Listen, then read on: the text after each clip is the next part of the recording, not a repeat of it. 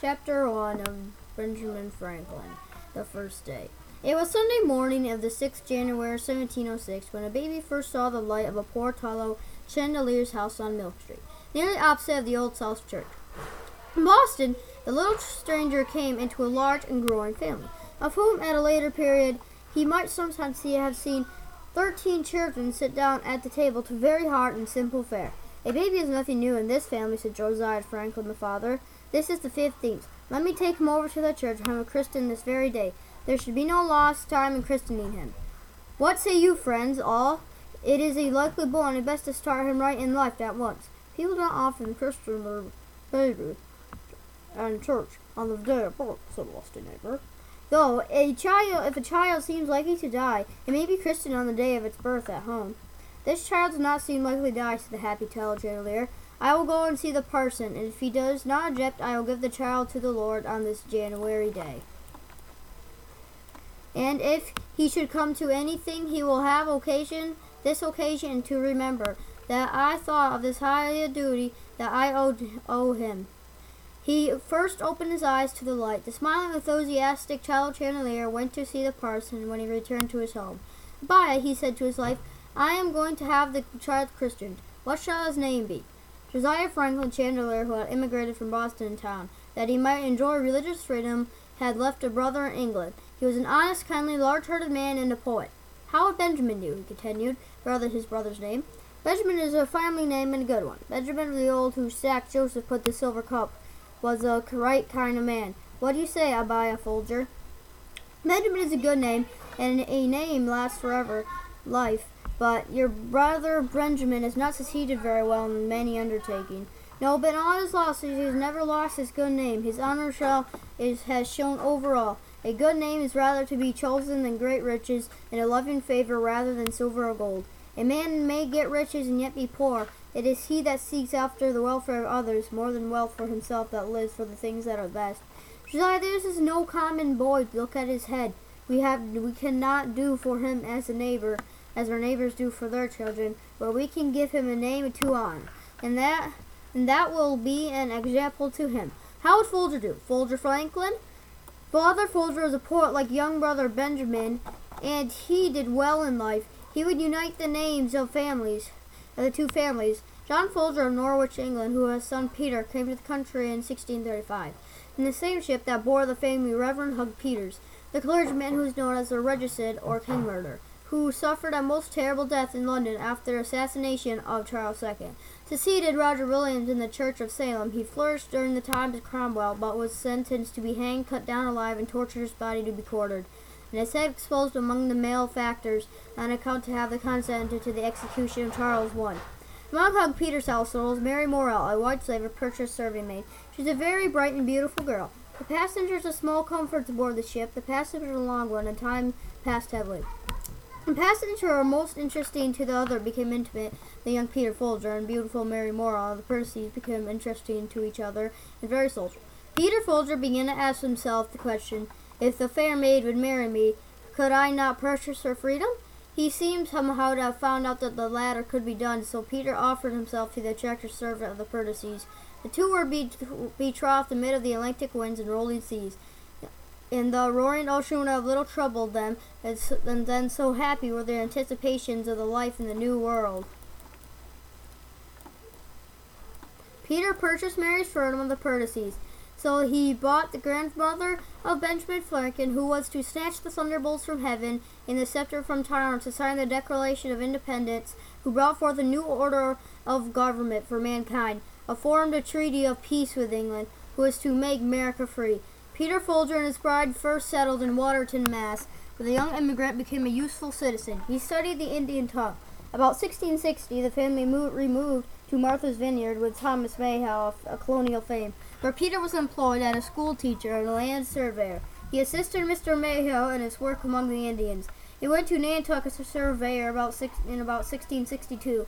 He was induced to remove there as an interpreter as a land surveyor.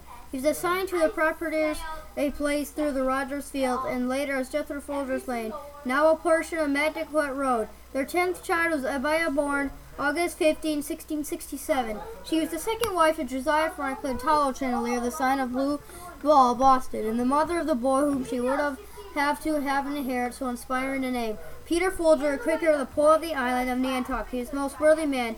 He lived at the beginning of a dark times of persecution when the Baptists and Quakers were in danger of being publicly wiped out, branded, and deported or banished into the wilderness. Stories of the cruelty followed these people in the colonists, causing the Quaker's heart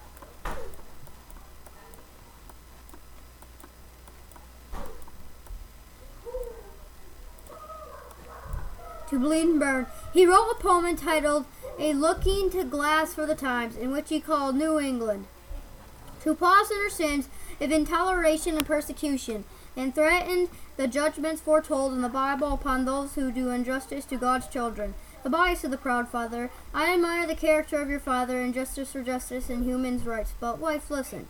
Brother Benjamin has lost all of his ten children but one. I pity him. Wife, listen, brother Benjamin is a poor through no fault, but he is because he gave himself and all that he has that was to his family. Listen, I would touch his heart to learn that I had named this boy for him. It would show the old man that I have not forgotten him, but still thought of him. I cannot do much for this boy, but I can give brother Benjamin a home with me, as he is a great reader. He can instruct the boy to be wise, perceptive, and a good example. If the boy only follow the brother's principles, he may make the name of Benjamin live. And once more, if we name the boy Benjamin, it will make brother Benjamin feel that he has not lost all, but that will give him another chance in the world. How glad that would make the poor father, poor old man. I'd, may, I'd like to name him as the boy's godfather. I do pity him, don't you? You have hurt, hurt the heart of Peter Folger. There's a silence. Abiah, what now shall the boy's name be? Benjamin.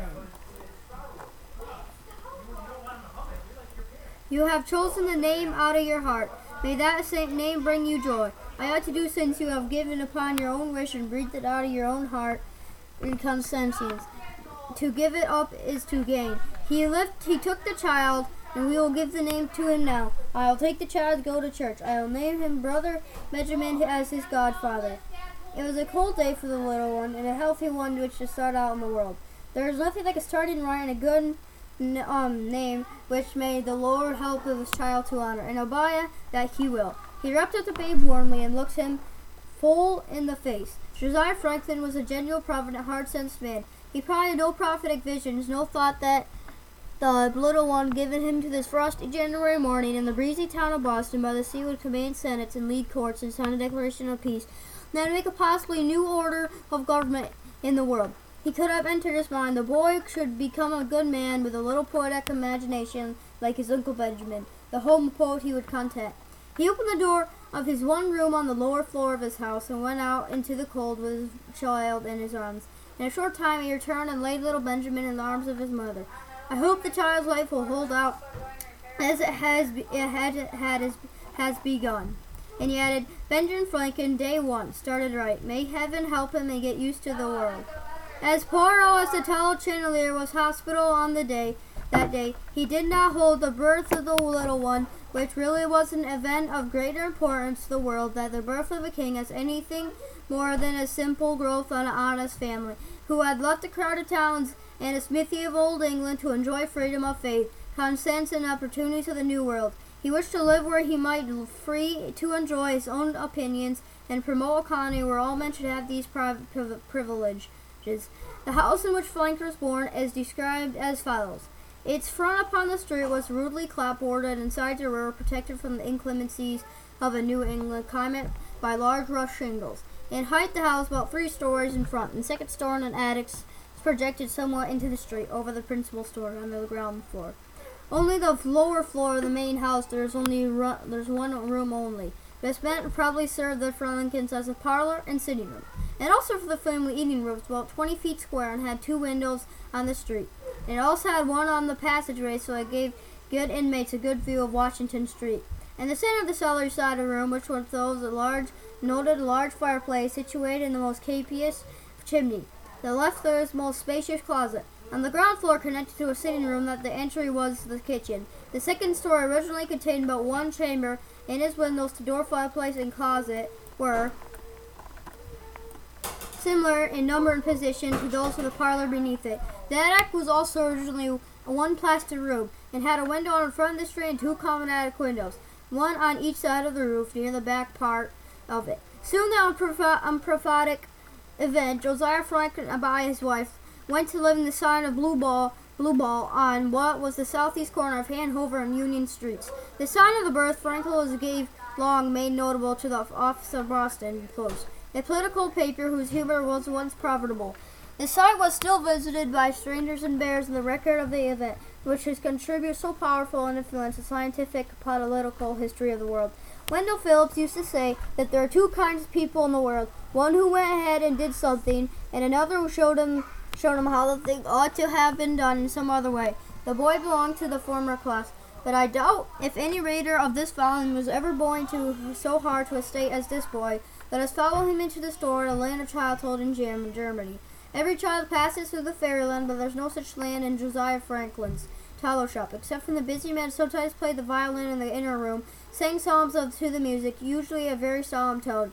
There are not many homes in Boston at this period that ever, in a near approach of fairyland, is violin. Those were hard times for children, especially with lively imaginations, which give Benjamin no common degree. There are Indians in those times, supposed, go, supposed ghosts and witches, but no passing clouds bore angels cherished. There are no brownies among the wild rose bushes and the ferns. There is one good ch- children's story in every home. That of Joseph in the Bible still has Eloise in the best family story in all the world. Thank you for listening to this podcast.